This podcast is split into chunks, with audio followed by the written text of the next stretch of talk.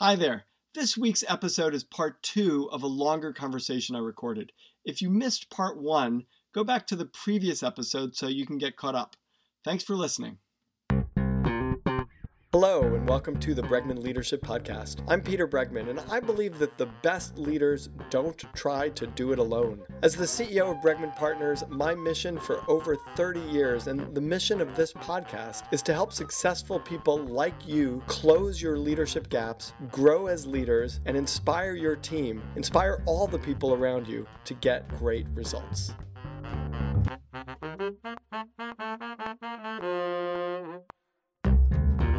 You know you you use a, a, number of words and i don't think interchangeably you use them alongside each other and they feel different mm. to me so i just want to explore yep. that when you sort of talk about our purpose and our meaning and feeling alive I, I think for me each of those things might actually be very different my purpose might be different than meaning might be different than than what makes me feel alive and i also i find myself um, I, I think we're many of us are in this like struggle to like understand our purpose or to find meaning. And and and that actually feels um, like it comes from that unhealthy adolescent stage place. Um, and and I'll I'll just throw one more thing in here, which is I've been uh, like I said, taking a lot of walks in the woods, and and I would like you know say, okay, I, I want to think about you know fiction and a story, and I'm going to like take a walk in the woods and figure it out and I would come back and I wouldn't have figured it out and I'd be frustrated. And then at a certain point, like I think it was like in the early morning, you know, having just woken up and kind of just thinking about my day and and it occurred to me like maybe the point of a walk in the woods is to walk in the woods. Like maybe there's no particular purpose to it or deeper meaning to it except being in the woods. Like it does something it, it helps me feel alive actually to to be in the woods, but it's so so anyway. All of that sitting, I'm sort of sitting with that in the ways we can get misguided in in the pursuit of purpose and meaning. Yeah, um, what purpose and meaning means in early adolescence is a very different thing than it means later. So in early adolescence, that's the third stage in the, my eight stage model. I call it the oasis. The healthy version I call the oasis, early adolescence. The unhealthy version has several renditions, and one is um, I call conforming and rebelling. There's so many people in contemporary cultures who are so have such a desperate desire to be accepted just socially that they'll conform to current styles. They'll conform to the styles and um, activities of their peer group. It's and hard they, not to, right? I mean, it's very hard in our culture it's hard not to, and people expect you to, right. and you'll be rejected if you don't. And so it's very hard to develop our authenticity, our just our sense of our own values, our own interests, our own styles, our own sexuality, and so on and so forth. And so, but even in a healthy early adolescence, which I call the oasis, our purpose involves, you know, being both accepted in our peer group, but also being authentic uh, creating a persona, a way to be in the world that is admired, or at least as is accepted in our peer group. And as we get older, even staying in early adolescence, which by the way is not just our early teen years, most contemporary people never get out of early adolescence, no matter how late, how old they get. But as we get like out of our teen years, then our social purpose becomes about a job or a vocation or a particular social role, or maybe a, a place in a religious organization, and so on. So that's what we mean by purpose. And if and if we're in a like relationships or we have an activity that we really, really enjoy, then we say that's where I get my meaning from. That's all early adolescent, and I'm not criticizing it. It's important to go through that stage because what we're doing in early adolescence is creating our first persona that's separate from like the value system of our parents, no matter how great that value system might have been. We've got to early adolescence, we've got to create our own drama, our own, and we got to identify which people are going to have which roles in our drama. This is healthy early adolescence. The the purpose, the and meaning that go with that is very very different. um, it's in late adolescence, which I call a cocoon, that we go through what I call the journey of soul initiation.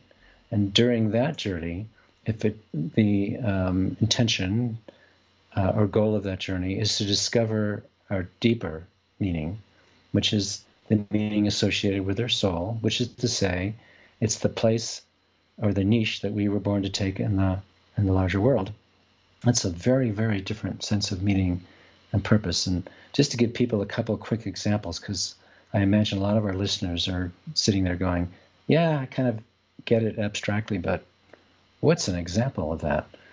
First, I need to say that when we have, when we learn what our deeper soul oriented purpose is, it's not done literally in terms of an ecological niche. Rather, um, we have, it's done through metaphor. We have some kind of poetic or dreamlike experience, often called a vision or a revelation, that shows us what our eco-niche is in symbolic or metaphoric terms. So, without going into the details, when when I had my first soul encounter, I was 30 years old. I was told, using my deep imagination, I was told by a um, butterfly, yellow butterfly, that my role in life was to weave cocoons, cocoons of transformation for you, myself and for other humans. And I literally heard this butterfly say that. I say I used my deep imagination, but not consciously. My deep imagination just plugged in, and I literally heard this butterfly as it flew by me and touched my left side of my face with its one of its wings. I heard the words cocoon weaver. It's my muse.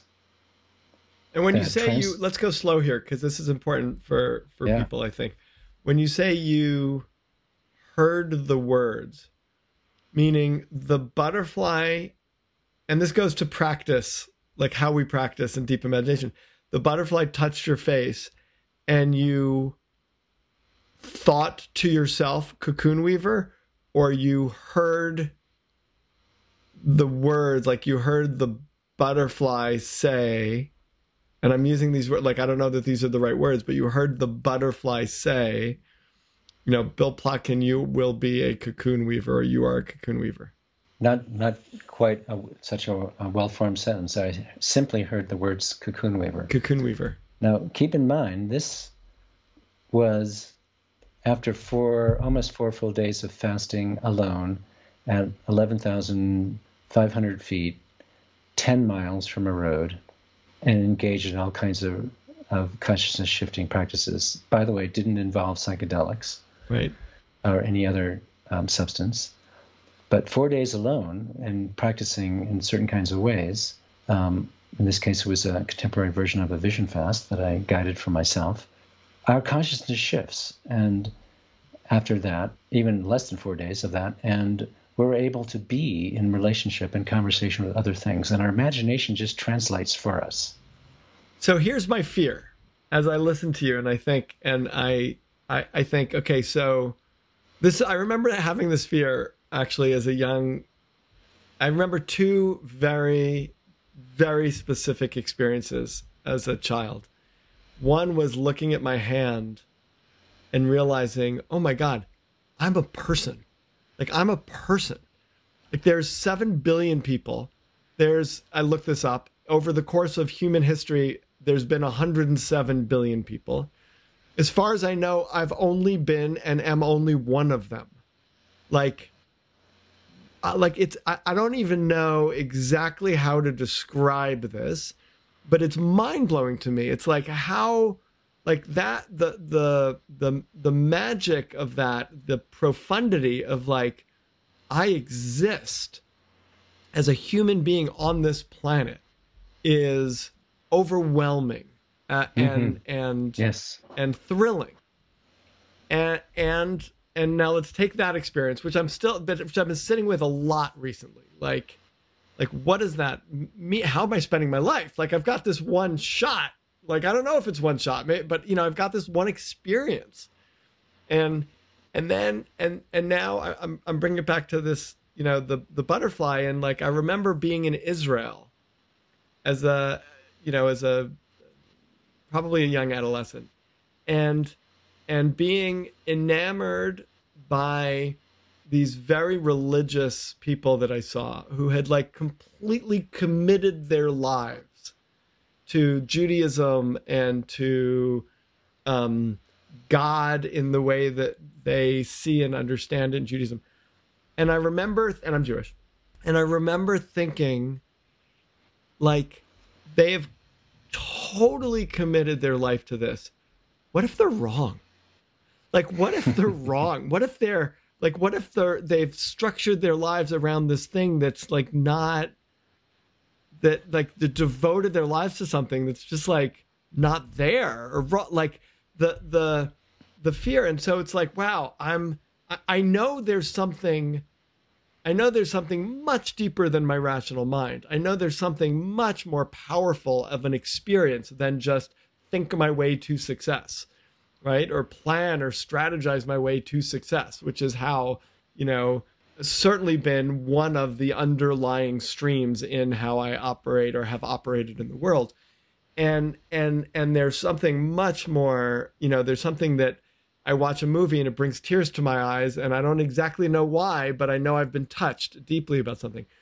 And then there's the if i go out and i fast for four days and i'm in this somewhat altered state of consciousness and then a butterfly comes and touches me and i hear the words cocoon weaver and then i design my entire life path from then on based on that.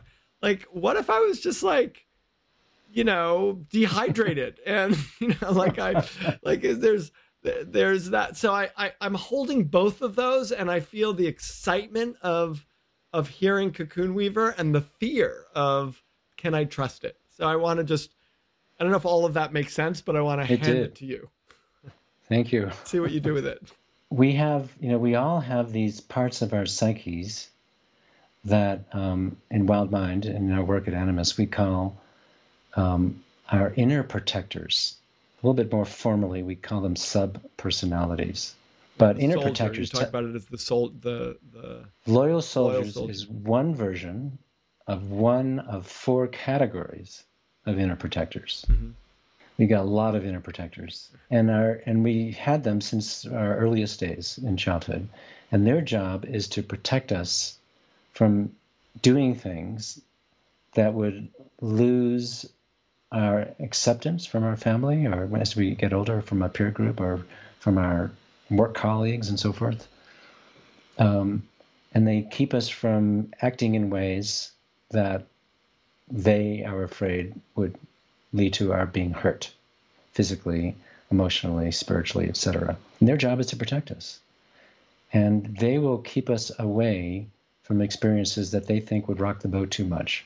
Well, when you hear a guy like me talking about the journey of soul initiation and something we haven't even got to, which is the main thing in the book, which is the descent to soul, and about deeper purpose, and about you can't get there through the strategic mind, and all these things that I've been saying and that people who are listening have heard, your inner protectors are getting really terrified. And they're going to do whatever they can to dismiss what I'm saying in one way or another. Um, so that's that's one piece of the background, and they're they're they're just doing their job. And without them, we we wouldn't have gotten we wouldn't have survived as well as we have. We wouldn't have achieved as much as we have in life. And you could say that one of their goals is to keep us in early adolescence. They don't want us progressing and getting to the cocoon stage where we'd have to uh, leave behind everything, everything. The ways we identified ourselves and the way we understood the world. They want to keep us from that experience. Luckily, there's these other parts of the psyche that that long for that deeper experience more than anything. They're willing to take it's willing to take risks. But it, if it's true, 80% of people are stuck in early adolescence. That's 20% at the most who ever get to the cocoon. Okay, back to another part, essential part of your point here, Peter about hear, my hearing cocoon weaver. And so an inner protector would be saying to you, as it said to me, okay, I've got the information I needed. I've got the blueprint for the rest of my life. All I've got to do now is use my strategic mind and be a cocoon weaver. What could be simpler than that? As soon as I get back and have a shower, I'll get right to it.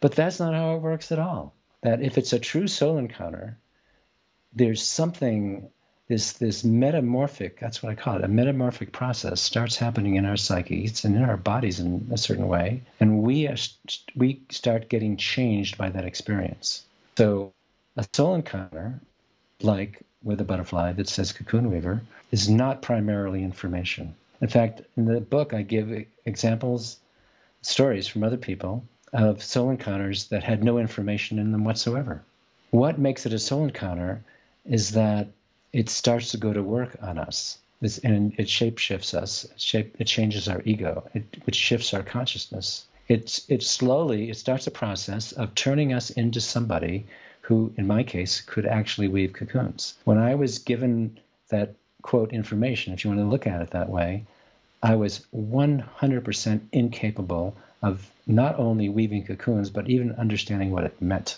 Um, and there's in the book um, it's the fourth of five phases of the descent to soul we call metamorphosis. And there's a set of practices there that people can use to uh, amplify, intensify the experience of metamorphosis so that it goes quicker and deeper than it would otherwise. But even then, it's typically a year, maybe more, before our ego is shapeshifted enough that we can even begin to embody our soul's purpose in the world. It takes a while. For some people, it can take a long time. For Jung, it took many years, Carl Jung, yeah. uh, which is one of my stories in the book. Um, so, and also in the book, there's a list of about a dozen qualities that most soul encounters have. Because a lot of people ask me and other guides at Animas, well, I had this really profound experience. I'd call it a spiritual experience, but I don't know if it was a soul encounter or not. And we, we, um, uh, suggest that people take a look at that page in the book. There's also a page like that in Soulcraft, and say, well, how many of these qualities does this experience have? And the more they it had, the more likely it was a soul encounter. There's so much more to say about it, but I hope I at least began to answer your, your yeah, question. no, great questions. It's uh, it goes back to the practice word, and and to, uh, you know, it's very tempting to pursue soul initiation the way we know how to pursue any project right and yeah. and that that um, m- misdirects the project of, of soul initiation in a it sense does. if you approach it in that same way so one of the and you mentioned it uh, just briefly one of the central experiential components of the uh, journey of soul initiation is the descent to soul can you share with us what is the descent to soul? And it's going to be the, one of the most enchanting, joyous things that ever happened to us. Like we thought, oh, okay, this is what life is really about. This kind of challenge, and we we long for that kind of challenge. Like in Soulcraft, there's the story of um, oh God, can I remember his name? The guy who went sailed to the South Pole uh, early on on um, what's the name, the famous Shackleton? name of that ship? Shackleton, exactly. And he put out, you know, I guess he was from England, and he put out an ad for yeah. sailors, and basically said, I can't remember the details, but we're going on this impossible journey. We may not come back. South Pole. You may not come alive. The most come back alive. The, most likely outcome is you won't.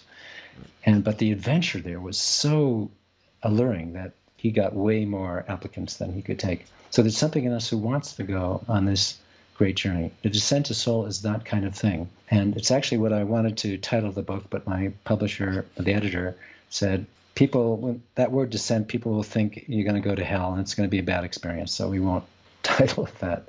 But you'll see when you, you know, I'm talking to the listeners here. If you if you read the book, it's an incredible adventure, and there's five phases to it, and I've learned these phases by guiding this kind of experience for 40 years.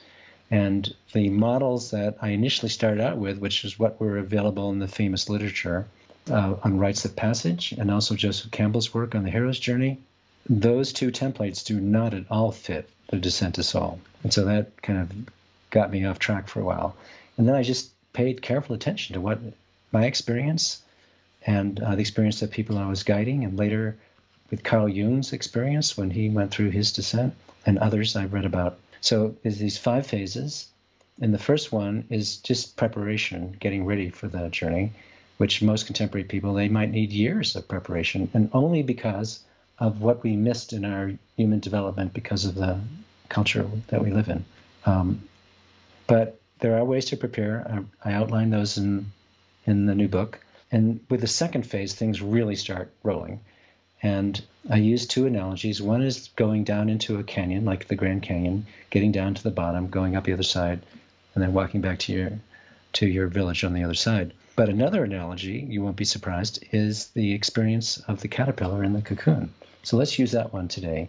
The preparation for the caterpillar is weaving a cocoon. If it's a moth caterpillar, if it's a butterfly caterpillar, the preparation is that something in it knows how to turn its body into something like a cocoon that biologists call a chrysalis. Um, okay, so that's the analogy in preparation. For humans, it's psycho-spiritual kinds of preparation. That's detailed in the book. Um, the next phase is going down uh, the descent, and I call that dissolution. And for the caterpillar, once the cocoon of the chrysalis is formed and sealed, then the caterpillar's body literally dissolves. Imagine that happening to you. You've known nothing but caterpillar life, and you, you just look and your body is becoming this liquid soup.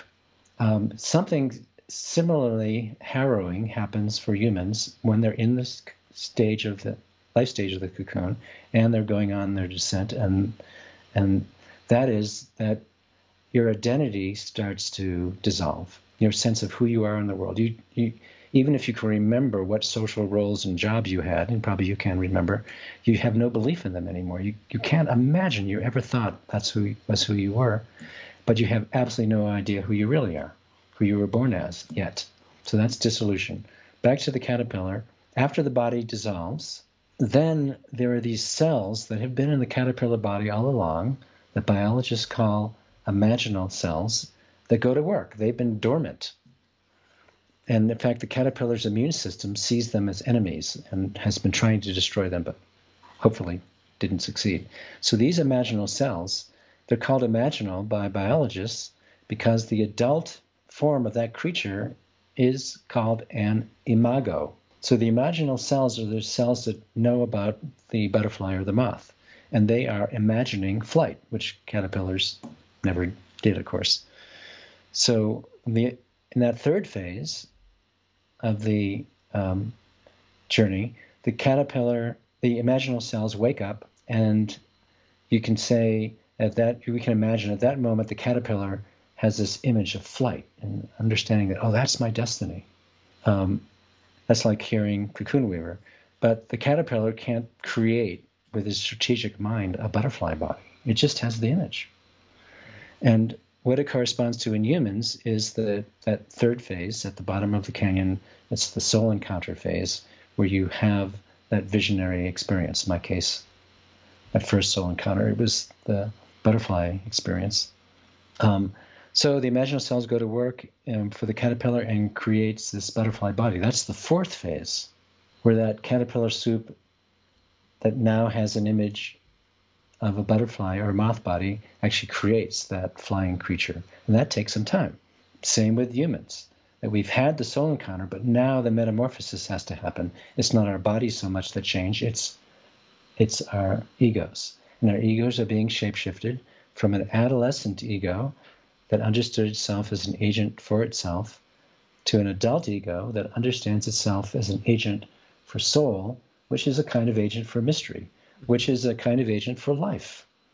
That who am I working for really? I'm not working for a corporation or a school system, etc. I'm working for the earth community. I was born to create a possibility in the world that will the world will not have unless I do it. So let me ask you a question. I know we're not we're not uh, uh, done with uh, we haven't gone to the enactment, and maybe this is this is teeing us up for enactment. So I I'm hearing something I want to check with you, which is, you know, you're Bill Plotkin, right? So you you have a very clear identity. It certainly in the outside world. You've written a number of books. You run the Animas uh, Institute from the outside world, if if if somebody doesn't know you, they could just look at you and say, okay, here's a high achieving guy who decided he's going to do something, built an organization, has a name for himself, has a certain reputation and a certain fame and a certain amount of money, and like this is what people aspire to. And and what I'm hearing you say is all of those things can happen whether you are in early adolescence or in mature adulthood. And the yes. difference is the the way in which you hold it and the place that you come from in it and your the needs or not needs that you have so you the, the words that i want to use is you are um, you have more freedom to uh, because you're not held by the need of those things in the same way to be able to say you know i built animas valley institute uh, in order to in order to you know it, it, it uh, as an advocate of soul and earth. And and now if i feel like it's if i feel like what is best for soul and earth is to dissolve Animas institute and do something else i will do that because it's not about those things. It is truly and and only you internally know this although you could feel it in your you know, in the energy with which you make decisions and communicate and connect, um, that the place you're coming from has a depth and commitment to something which is much bigger uh, and deeper than the manifestation that it shows up with in the world. Am I articulating this correctly? Not only correctly but beautifully, Peter. I mean, you just got it exactly right. I, that's I, I, couldn't have said it better. That is absolutely correct. The the language we use um, to do that in shorthand, which isn't as beautiful as what you just said, is um, delivery system. That those things you said about me, like being, um, I actually don't run the institute anymore at all, but I'm the founder of the institute. Yep, and um, I'm for many years, I was a psychotherapist. I was also, for me, a delivery system for cocoon weaving. That's what I was really doing as a psychotherapist. I was weaving cocoons for those who were in the, that life stage if they were ready for it. Otherwise, I was pretty much just a psychotherapist. Um, I'm an author. I do public speaking sometimes, um, but you know, there's no context in life in which I can't practice cocoon weaving, and and whatever context it is, it's delivery system. Like when I was in my late 30s, I was in a social group. It was kind of a conventional social group. And the men in that group liked to get together on Wednesday evenings and play poker. This is kind of embarrassing to admit. And I thought, you know, I have no interest in that whatsoever. But I'm a really, really shy person. And I realized in my 30s that I was going to have to uh, cultivate my uh, social skills if I was going to get better at cocoon weaving. And so I started going to these Wednesday night poker games, playing for really small stakes. It was mostly just a social thing. Um, and I did it for two reasons. I, I wanted to get better at socializing so I wouldn't be terrified of the people who were coming to to be guided by me on the descent to soul. So I was really, really shy.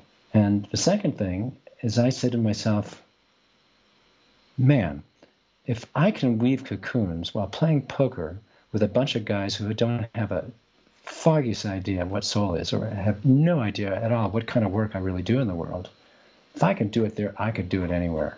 And there was one night where uh, one of the men took me aside. He was a physician. And while we were having dinner before we started poker, and and he, he told me some stories and he looked at me in a way I realized he is treating me like a cocoon weaver, though he knows nothing about that. There's nobody in this group who I've ever told that story to. Right. And he is asking for that kind of guidance from me. And that was the last night I played poker because I figured I did it. I and, manifested. And, and that's kind of, you know, you talk about about the direction of adolescence to adulthood to to being an elder. It feels like that's kind of what it means to be an elder at that point. Well, actually, not. Okay. Now, I was in my 30s, among other things, and um, elder, true elderhood, which is even more rare than true adulthood. I'd say, you know, maybe 10% at most at the most, of um, contemporary humans, certainly in the Western world, ever reach the first stage of, a, of true adulthood. Maybe 20% get to the cocoon, but without guidance and understanding of what's going on, maybe only half of the people ever get to the cocoon and get through it. Mm-hmm. They, they, they might spend the rest of their life as caterpillar soup or something. um, but elderhood is as different from adulthood as adulthood is different from adolescence. It's a whole nother story. And see if I can do this really briefly. Um, an elder is someone, first of all, who has been in adulthood for 10, 20 years or more mm-hmm. and has been uh, creating their own. In late adulthood, we create our own unique delivery system that has never before been seen. And that's a major task of late adulthood. At some point, we kind of get tired of that, and, and we get this sense that we're being called to a role in the world that's even beyond adulthood. That's not about my bringing my particular gift to the world. And my shorthand for what an elder does is this an elder cares for the soul of the more than human community. And there's so many ways. I have a long, long chapter on that in Nature and the Human Soul, but real briefly, um, there's many ways to do it. But one of the things elders do is they make sure the balance between the human village, all the human activity in the world, is in a kept in a good way in relationship to the other than human world. The elders are the ones that make sure that even the brilliant visionary adults aren't doing things that are wrecking the rest of the world. Mm. The adults are too busy doing bringing their particular soul gift to the world. It sounds prophetic. How do you mean? Meaning, it sounds like the people who are at the edge of the village that nobody particularly wants to talk to, who say, "Hey, look at what you're actually doing." Like who who where religious systems would call the prophets, who are saying, "I can see something bigger than what you know what most of us are looking at." and and that and I'm going to be a voice for that even though it it it may leave me on the outskirts because most people who are certainly in their early adolescent stage aren't looking for an elder to tell them focus on something more than yourself because right now they're trying to really totally focus on themselves so it feels like a a sort of prophetic stance the way you know the the the the role the elder plays in society i think that's part of it but elders also have a very key role with children mm-hmm. with early adolescents with late adolescents during their initiation experience, mm-hmm. and they're also the coaches, if you will, or the um, the mentors of people in early adulthood. The way an adult, an early adult, learns their delivery system or systems from elders, right. from masters. Right. That's master is the archetype of the early elder.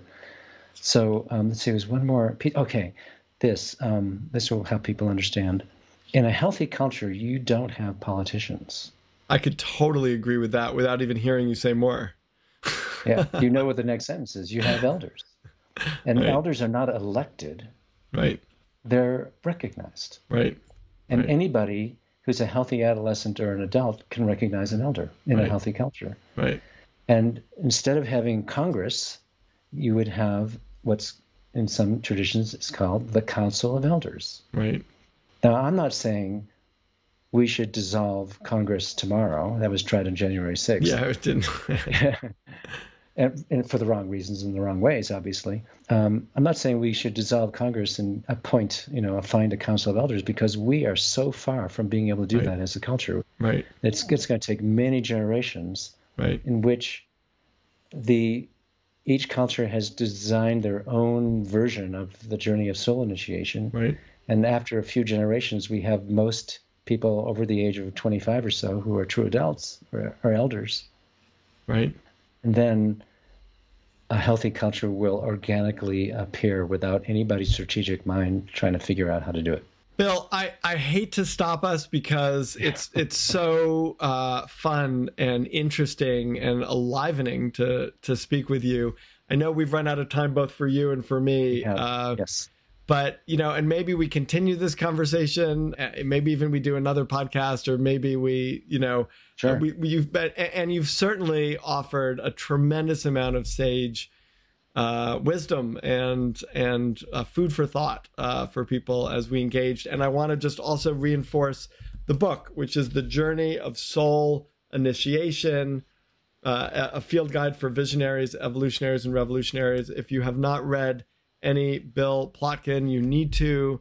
Uh, it is it is work to sink into, uh, and I continue to. And I'm so grateful that you uh, agreed to join us for this conversation. And uh, it just even speaking to you leaves me wanting more. So thank you, Bill, so much for being on the Bregman Leadership. You're welcome. Thank you, Peter, so much for the invitation. It's been a lot of fun. I really enjoyed it.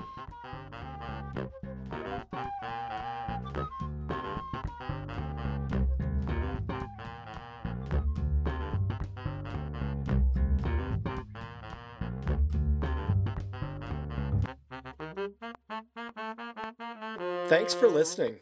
Here's what I've learned from working with some of the most successful leaders of the most successful companies.